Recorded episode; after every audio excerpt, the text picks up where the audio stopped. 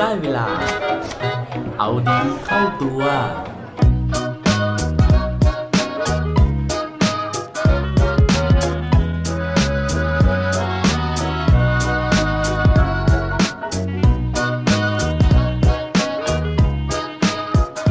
จะเป็นยังไงถ้าใช้ชีวิตแบบอีคิไกไม่ได้สักทีสวัสดีครับ พบกับผมชัชวานแสงปรีดีกรและรายการเอาดีเข้าตัว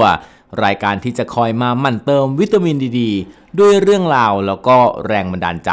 ที่จะมาเพิ่มพลัง และก็ภูมิคุ้มกันในการใช้ชีวิตให้กับพวกเราทุกๆคน คราวที่แล้วนะฮะเราพูดไปถึงเรื่องราวของ เหล่าสาวๆนะฮะเชียร์ลีดเดอร์ของ NFL นะครับหรือว่าอเมริกันฟุตบอลนะฮะที่ถึงแม้นะฮะว่างานที่ทำอยู่เนี่ยจะรายได้ไม่ค่อยดีนะฮะแต่ว่าเป็นงานที่ทุกๆคนเนี่ยได้ทำอย่างมีความสุขเพราะว่าเป็นเรื่องที่ตัวเองเนี่ยอยากจะทำนะครับซึ่งถ้าเทียบกับแนวคิดเรื่องของการใช้ชีวิตนะฮะก็น่าจะพอเทียบได้กับแนวคิดของอีคิไกนะฮะที่กำลังฮิตกำลังเป็นที่พูดถึงอยู่ทุกวันนี้นะครับ แต่ว่าถ้าสมมุตินะฮะว่าสิ่งที่เราทำเนี่ยมันไม่ได้สร้างความสุขให้เรานะฮะมันไม่ได้เป็นอีคิไกนะฮะแต่ว่ามันไปสร้างความสุขให้กับคนอื่นนะครับ เราควรจะรับมือยังไงกับสถานการณ์แบบนี้นะครับซึ่งเรื่องที่ผมจะเอามาเล่าสู่กันฟังในวันนี้นะครับ ก็เป็นเรื่องที่ผมไปอ่านเจอมานะฮะจากคอลัมน์ Fast Food ธุรกิจนะครับ โดยพี่ตุ้มหนุ่มเมืองจันนะฮะในนิตยสารมติชนสุดสัปดาห์นั่นเองนะครับ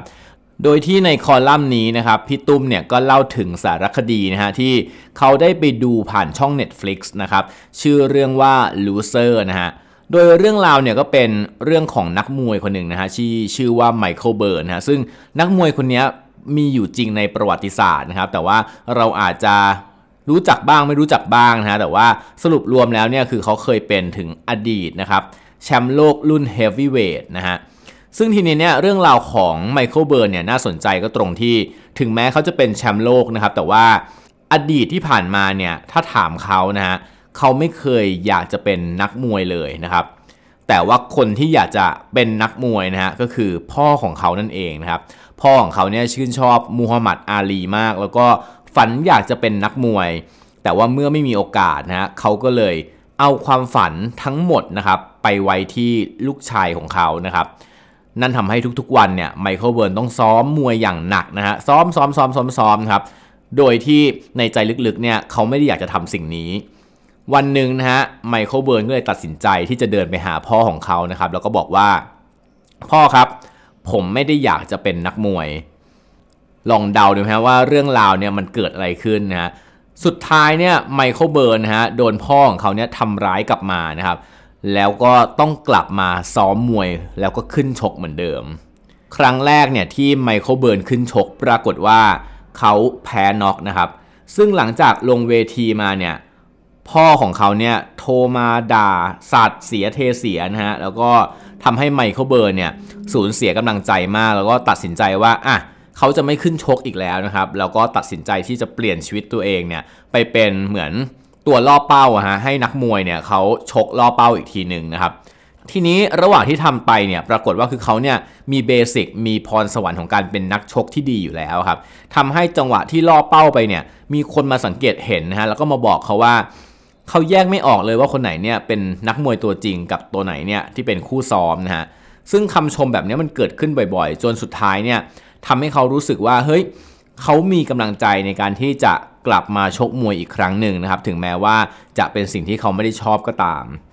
หลังจากที่กลับมาชกมวยนะครับ ก็ปรากฏว่าเขาเนี่ยก็ได้ขึ้นชกนะฮะแล้วก็ชนะติดต่อกัน 10 ไฟล์รวดเลยนะครับ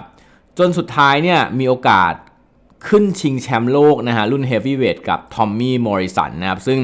ขึ้นชื่อมากๆนะฮะว่าเป็นนักมวยที่หมัดหนักมากนะครับ โดยมีคนเปรียบเทียบว่าเป็น ไมค์ ไทสันที่เป็นผิวขาวนะครับ โดยที่อัตราต่อรองตอนนั้นนะฮะคือเซียนมวยเนี่ยเขาฟันธงเลยว่ายังไงเนี่ยมอริสันจะต้องชนะไมเคิลเบิร์นอย่างขาดลอยแน่นอนนะครับทำให้ราคาต่อรองนี่มันห่างกันแบบริบลิ่วเลยนะฮะแต่ว่าสุดท้ายนะฮะวันนั้นเนี่ยปาฏิหาริย์ก็เกิดขึ้นนะครับ เพราะว่าไมเคิลเบิร์นเนี่ยสามารถที่จะเอาชนะน็อกมอริสันได้นะครับ แล้วก็กลายเป็นแชมป์โลกรุ่นเฮฟวีเวทในที่สุด แต่ว่าไม่นานหลังจากนั้นนะครับ ก็ มีการจัดการแข่งขันนะฮะเพื่อที่จะให้เขาเนี่ยป้องกันแชมป์โลกครั้งแรกนะครับกับเฮอร์บี้ไฮด์นะฮะผลปรากฏว่าเขาแพ้น็อกนะครับคราวนี้ หลังจากที่แพ้น็อกเสร็จปุ๊บเนี่ยก็นอนสลบนะครับนานไป 3 วัน 3 คืนนะฮะซึ่งพอฟื้นขึ้นมาเนี่ยหมอมาบอกเขาว่า ถ้าเกิดว่าเขาไม่อยากตายด้วยโรคสมองบวมนะครับ เขาจะต้องเลิกชกมวย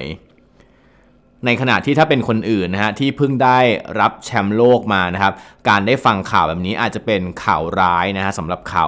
แต่ว่าพอไมเคิลเบิร์นนะฮะได้ยินข่าวแบบนี้นะครับจากคุณหมอนะครับ